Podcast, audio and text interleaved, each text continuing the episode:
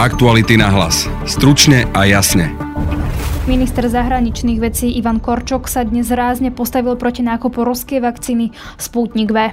Dnes si neviem vysvetliť, prečo bola nevyhnutná účasť predsedu vlády práve tu pri prílete tejto neregistrovanej vakcíny a prečo sme nikdy nechodili na letiska vítať e, vakcíny z iných štátov. Reagoval na neho aj premiér Igor Matovič. Nemyslím si, e, že to bolo začiarov. Pozreli sme sa na to, ako na nákup vakcíny reagujú v Rusku.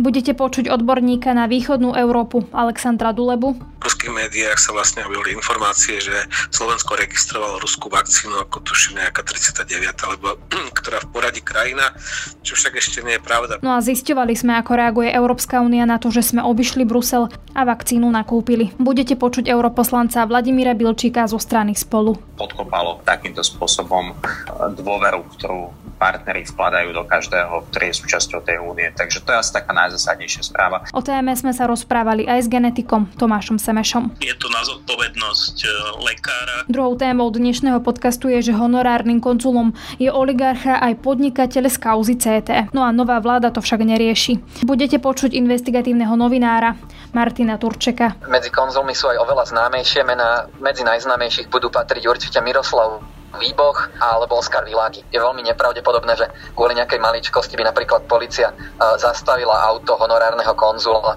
Počúvate podcast Aktuality na hlas. Moje meno je Denisa Hopková. Témou včerajšieho večera, dnešného dňa a zrejme aj najbližších dní je rozhodnutie vlády Igora Matoviča nakúpiť zatiaľ neregistrovanú ruskú vakcínu Sputnik V.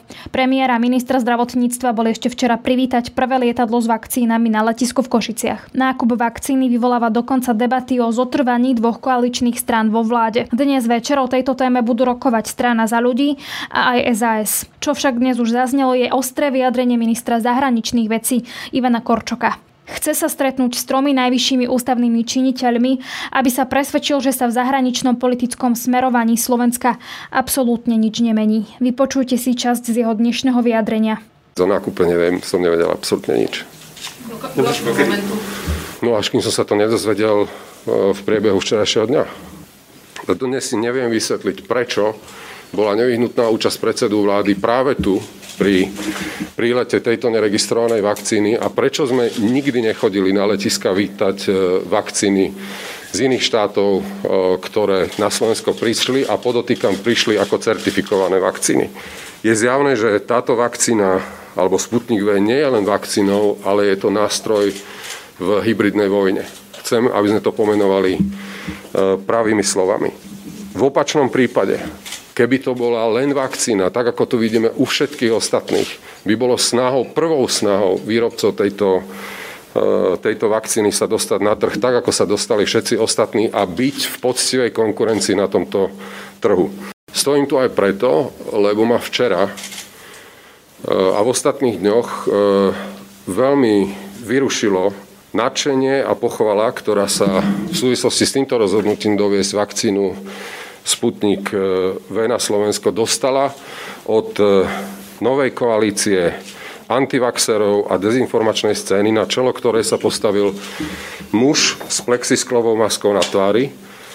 A veľmi ma vyrušilo, že mu e, sekunduje Andrej Danko, ktorého tvár som už dávno nevidel tak rozžiarenú a šťastnú, ako tomu bolo v ostatných dňoch. Toto je podľa môjho názoru veľmi dôležitý moment, ktorý si ako koalícia aj v tejto súvislosti musíme zapamätať. Mimochodom ma napadá, že naposledy som Andreja Danka videl tak šťastného, keď boskával e, výložky. Požiadam troch najvyšších ústavných činiteľov ešte dnes o moje prijatie, to znamená pani prezidentku, pána predsedu Národnej rady a samozrejme pána predsedu vlády, pretože Títo traja ústavní činiteľia sú z môjho pohľadu e, garantami jednoznačného, nespochybniteľného smerovania Slovenskej republiky v oblasti zahraničnej politiky. Na reakciu ministra zahraničia, ale aj dianie v koalícii reagoval dnes aj premiér Igor Matovič. Minister Nať aj minister Korčok e, vopred so mnou komunikovali, že by boli radi, aby som sa možno vyhol aj tomu letisku. Urobil som to, lebo tak som to cítil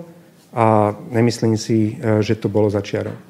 Ak to niekto chce využiť ako zámienku na to, aby rozbil vládu a vytvoril priestor na návrat mafie, tak nech si naozaj dá otázku, či to stojí za to. Dnes pán minister Korčok povedal, že je to vlastne nástroj hybridnej vojny. A obávam sa, že to je úplne zbytočná politizácia tejto otázky. Sputnik V je liek. Je to úplne rovnaká vakcína ako všetky ostatné. Zabezpečuje alebo zabraňuje tomu, aby sme chorobu dostali, alebo je teda určená na to, aby sme predchádzali tomu, aby sme ochoreli, to, na čo je určená každá jedna vakcína.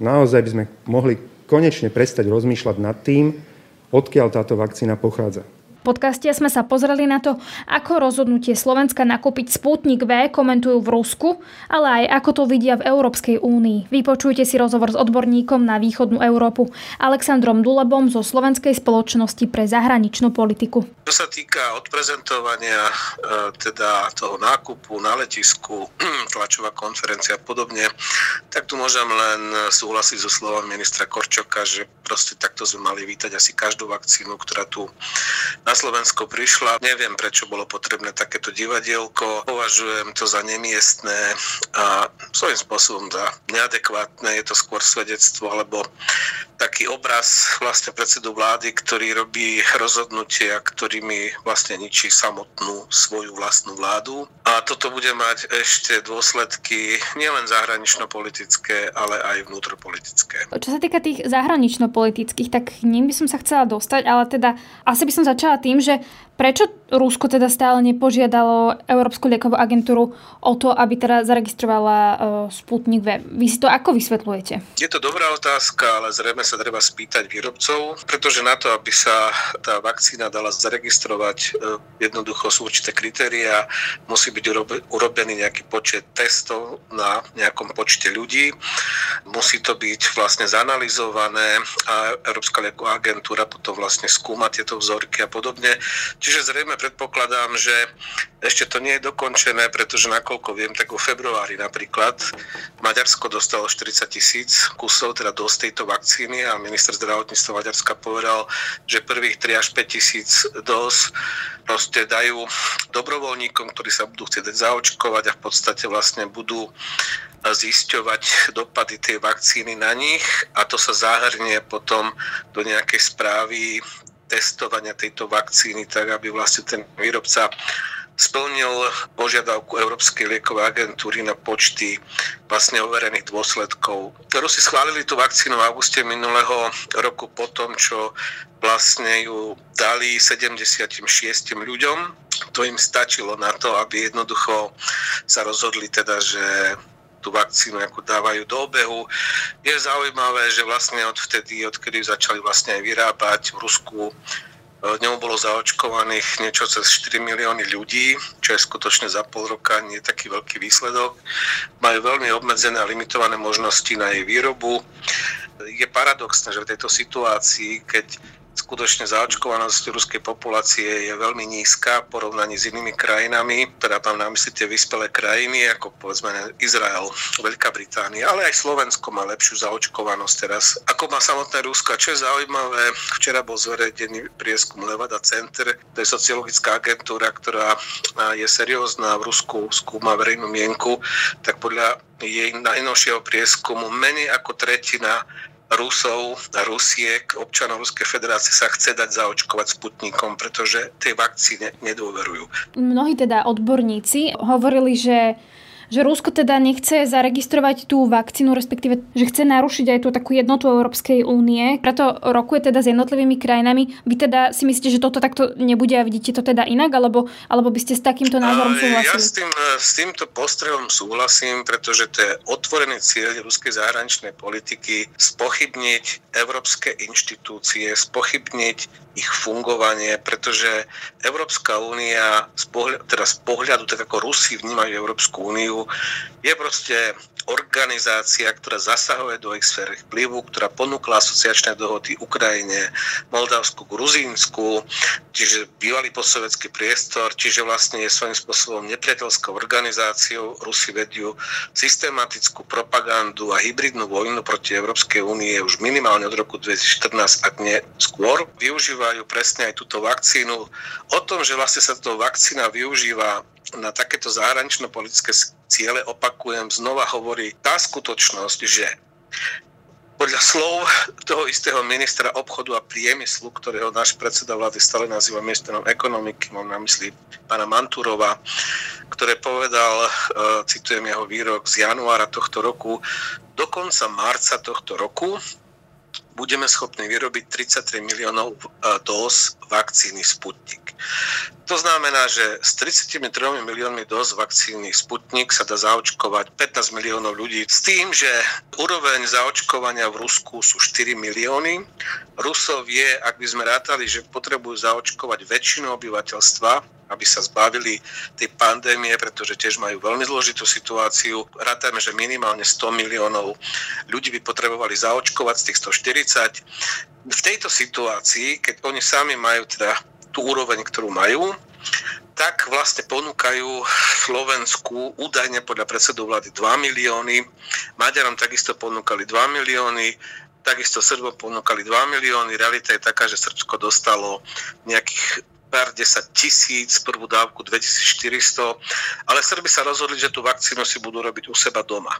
Hej, pretože Rusi skutočne nemajú dostatočné kapacity, aby uspokojovali svoje vlastné potreby a zároveň jednoducho ešte robili akože takéto veľké nejaké dodávky do zahraničia. Maďarsko malo tiež zazmluvnených, vo februári mali pri prvej dávke 300 tisíc, prišlo 40 tisíc. Čiže oni majú limitované kapacity. Vy si teda myslíte, že buď teda oni to urobia na úkor svojich občanov, alebo proste nám tých dodávok dodajú menej, ako hovoria? Oni to momentálne robia na úkor svojich občanov, pretože jednoducho oni v nejakých minimálnych minimálnej miere kupujú čínsku vakcínu, ako pre to, čo používajú v Rusku, ale to sú proste stovky tisíc dos. To, čo si vyrábajú sami, tak to je hlavne teda ten Sputnik, ale hovorím, do konca marca, a to je údaj za jeden kvartál, keď to povedal ten minister priemyslu obchodu v januári, sú schopní vyrobiť 33 miliónov dos. Tá výroba v Rusku jednoducho nepokrýva ani ruské potreby to je proste kľúčová vec a každá zodpovedná vláda by sa mala starať v prvom rade o svojich občanov. Čiže ak v tejto situácii oni proste exportujú, predávajú to a hlavne teda cieľom je dostať sa na trhy Európskej únie. Proste si tam jednoducho ten zámer zahranično-politický, oslabiť tú solidaritu, spochybniť európske inštitúcie, je súčasťou takéhoto obchodu. Ako prezentujú v Rusku tento nákup napríklad v médiách? No, v hlavných oficiálnych médiách, samozrejme oni sa tým hrdia. Oni hovoria, že už je to u nás registrované. Oni uvádzajú také dosť milné informácie, pretože v ruských médiách sa vlastne objavili informácie, že Slovensko registrovalo ruskú vakcínu ako tuším nejaká 39, alebo ktorá v poradí krajina, čo však ešte nie je pravda, pretože my vieme, že teraz dva týždne, to sa minister Krajčí ešte bude to posudzovať. No oni už, oni už píšu, že áno, Slovensko je jedna z ďalších krajín, ktorá to zaregistrovala. Ako bežne prebieha také rokovanie s Ruskom? Je to, že niečo za niečo, alebo čo môžeme teda my očakávať za tým nákupom, teda, že či tam niečo? Uh, ja vám k tomu neviem povedať bližšie detaily, ako mrzí ma ako občana Slovenskej republiky, že znovu vyzerá to tak, že ministerstvo zahraničnej veci absolútne ani nevedelo o tom, že nejaké takéto rokovania ako prebiehajú.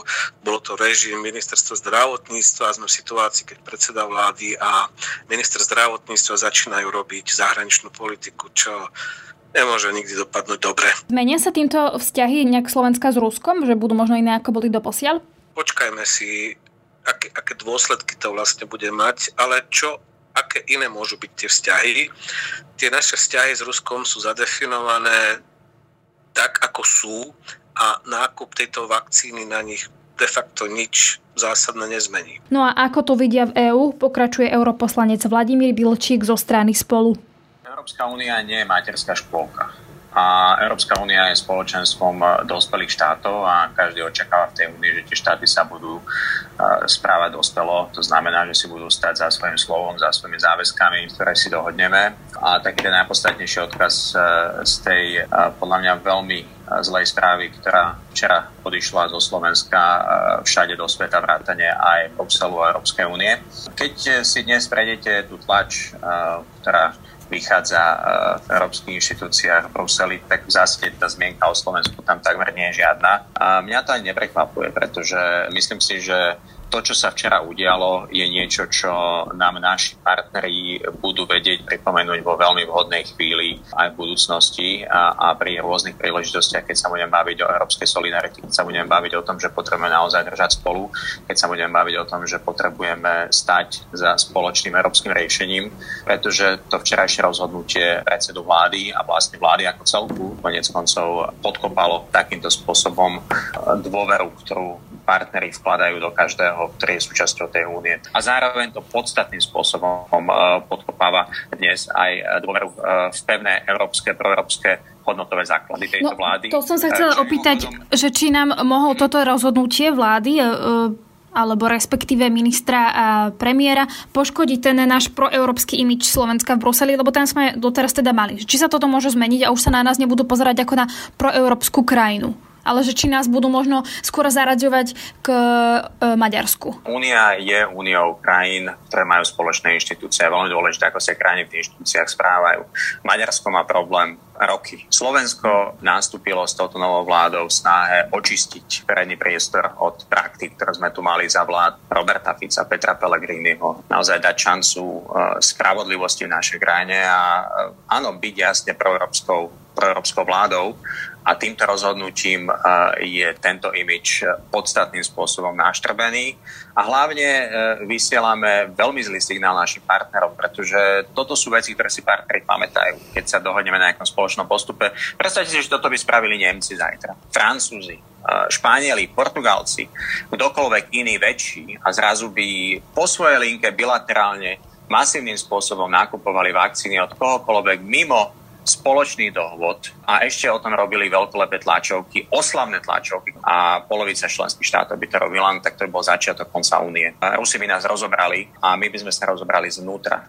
Čiže to, čo urobil premiér včera, má ďaleko siahle dôsledky a bude mať ďaleko siahle dôsledky. Skúsme si to ešte rozobrať v praxi, že aké následky v praxi to teda môže mať pre Slovensko. Čo sa týka tých praktických riešení, Európska únia drží slovo a bude ho držať aj naďalej. Nehrozí to nejakým spôsobom dohody, ktoré máme s Európskou úniou, nehrozí to tok eh, finančných prostriedkov, nehrozí to eh, prísun eh, vakcín, ktoré máme zazvonené, dohodnuté. A v zásade, čo to znamená, je, že tá naša pozícia argumentačne a vo vyjednávaní bude o to slabšia, o to zložitejšia. Skúsme si dať príklad napríklad, že aké dohody by to teda, na aké dohody by to mohlo mať vplyv? Ja vám dám príklad z minulosti, keď dlhé roky bolo veľkou témou, bola veľkou témou migrácia. A v momente, keď aj krajiny zo Strednej Európy, a teda hlavne v tomto krajina ako Maďarsko zvlášť e, väčšine asi najviac e, sa e, snažili a snažia dlhodobo bojovať s migráciou do tej miery, že neplnia ani základné dohody a záväzky, ktoré vlastne prislúbili na úrovni Európskej únie, tak potom,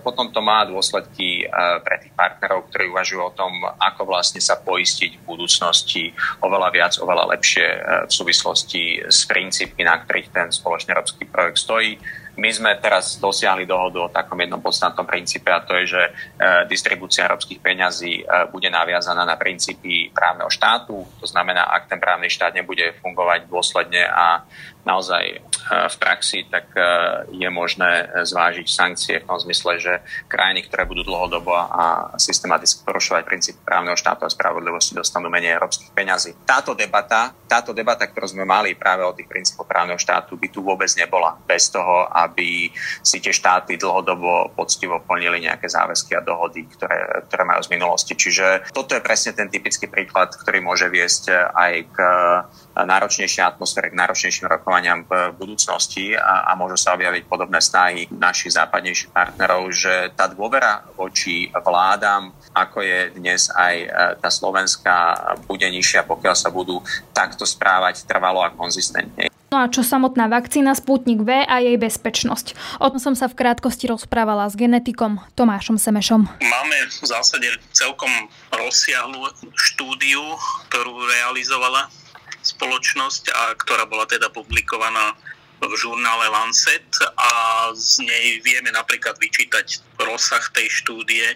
Bola realizovaná na 21 900 dospelých. E, vieme, kedy bežala, že bežala medzi septembrom a koncom novembra. Vieme z nej vyčítať e, nejaké tie základné parametre a takto si ju porovnať možno s tými ďalšími publikovanými štúdiami. Môžeme povedať na základe tejto štúdie, že je teda bezpečná tá vakcína? Aj názov článku hovorí o tom, že je to štúdia o bezpečnosti a účinnosti tejto vakcíny. Tou zárukou toho, že tým dátam sa dá veriť, je naozaj ten veľmi renovovaný žurnál Lancet, eh, ktorý je vlastne aj vo vedeckej a medicínskej obci obzvlášť veľmi rešpektovaný. Lebo teda mnohí hovoria, že by teda sa malo počkať na to, kým bude zaregistrovaná vakcína Európskou liekovou agentúrou. Vy to teda vnímate ako? Je teda v poriadku, ak budeme očkovať vakcínu, ktorá teda ešte nie je registrovaná Európskou liekovou agentúrou, ale máme teda len štúdiu v The Lancet?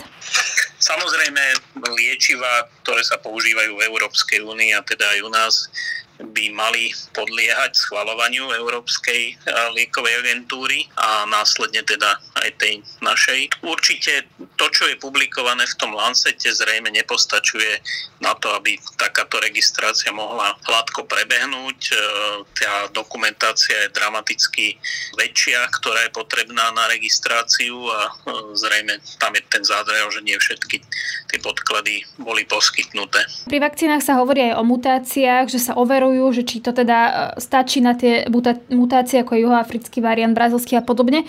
Vieme povedať, nie, že, že Sputnik napríklad bude stačiť aj na tieto varianty? Toto nevieme na základe tejto štúdie povedať nie ani ďalšia štúdia, ktorá by skúmala vlastne účinnosť tejto vakcíny v prípade infekcie týmito novými variantami koronavírusu a to ani na ľuďoch, ale ani v nejakom modelovom systéme, teda na nejakých bunkových kultúrach. Nič menej treba povedať, že dnes vieme, že majú zaregistrované aj ďalšie klinické štúdie, ktoré, ktoré prebiehajú a tam sa teda nejaké dáta zbierajú, len samozrejme nie sú dokončené, čiže ich závery zatiaľ nepoznáme. Tie štúdie v podstate bežia teraz, čiže je tam predpoklad, že už budú vo veľkej miere zahrňať aj tie prípady, keď e, dojde k infekcii v dôsledku tých nových variantov. Ten terapeutický liek, ako toto teda funguje? Že to nemá registráciu, ale používa sa to? V núdzovej situácii, v ktorej samozrejme sa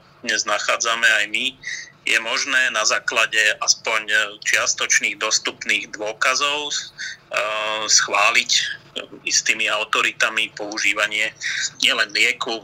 Napríklad tento inštitút sa použil v počiatkoch pandémie, keď sme nemali PCR kity na testovanie, tak sa používali také, ktoré mali takéto predbe- akési predbežné schválenie. No a až, až neskôr sa teda po ich validácii spravila všetka tá nutná papierovacia agenda, aby, aby to malo to oficiálne schválenie. Čiže takýto nejaký režim takejto kritickej situácii je možné využiť. No a tam potom sa teda e, za to zodpovedá ten lekár, ktorý podáva ten liek. Tak aspoň to aj vyzeralo z toho, čo dnes zverejnilo ministerstvo zdravotníctva. Áno, je to, je to na zodpovednosť e, lekára čo ale teda v podstate platí pre každé liečivo, aj také, čo je schválené, jeho použitie vlastne, za jeho použitie zodpoveda lekár a pokiaľ sa riadi nejakými schválenými e, guidelinami, tak e, on sa vie v podstate o tieto oprieť. Ak ale takéto guideliny neexistujú, je to do istej miery na jeho odbornom úsudku.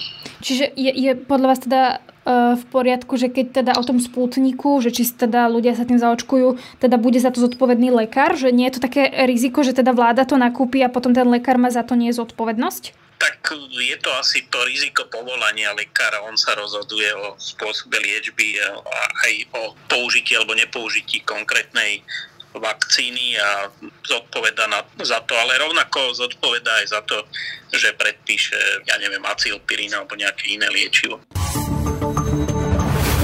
Zoznam honorárnych konzulov sa za minulé vlády rozšíril o ďalšie kontroverzné mená. Ministerstvo však po zmene vlády neavizuje plán personálnych zmien, hoci prideľovanie úradov roky zbudzuje podozrenia. Viac som sa o tejto téme rozprávala s Martinom Turčekom z redakcie Aktuality SK. Honorárny konzul je niečo ako nie úplne oficiálny diplomatický zástupca, pretože bežný diplomatický zástupca je veľvyslanec a honorárny konzul by mal vykonávať podobnú činnosť, ale v podstate nejakým čestným spôsobom, bez toho, aby bol, mal oficiálny diplomatický pas. Ide o funkciu, ktorú bežne zastávajú nejakí bohatí podnikatelia a na Slovensku často aj oligarchovia, ktorí tvrdia, že vedia zabezpečovať dobré vzťahy s e, inými štátmi. Poďme to trošku ešte konkretizovať, že čo presne napríklad majú za výhody, čo presne ešte teda napríklad vyrokúvajú pre Slovensko, alebo aký je teda ten ich prínos pre Slovensko? Akože ich prínos je skôr neformálny ako formálny. Oni by mali rokovať s, hlavne s podnikateľskými zástupcami uh, iných štátov. Uh, ide v podstate naozaj o funkciu, ktorá nemá nejaký uh, konkrétny jasný benefit, skôr ide o čestnú funkciu. Každopádne ich výhody, napriek tomu, že nemajú diplomatický pás oficiálny, majú iné značky na autách a aj polícia sa k ním často správa, ako keby boli naozajstní diplomati, čiže je veľmi nepravdepodobné, že kvôli nejakej maličkosti by napríklad policia e, zastavila auto honorárneho konzula a podobne. Ďaká týmto značkám sa napríklad vyhnú pokutám a takto? Alebo že čo? Áno, a môžu oficiálne aj parkovať na miestach, ktoré e, bežným smrteľníkom k dispozícii nie sú.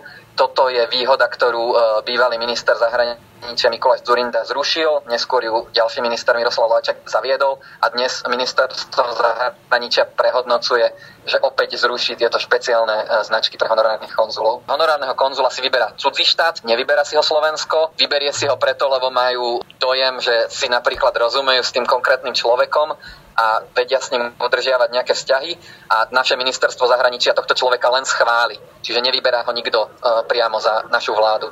Kto teda je takým honorárnym konzulom, čo sa týka teda tých našich podnikateľov, alebo si teda povedal, že sú to veľakrát aj ľudia podozrivé, teda osoby, ktoré v minulosti čelili stíhaniu, čiže kto, kto je to teda od nás? Od nás je honorárnym konzulom Bieloruska napríklad eh, Marian Murin, starosta obce Mútne, eh, o ktorom už dlhodobo média píšu, že dohadzuje zákazky obce svojim vlastným firmám.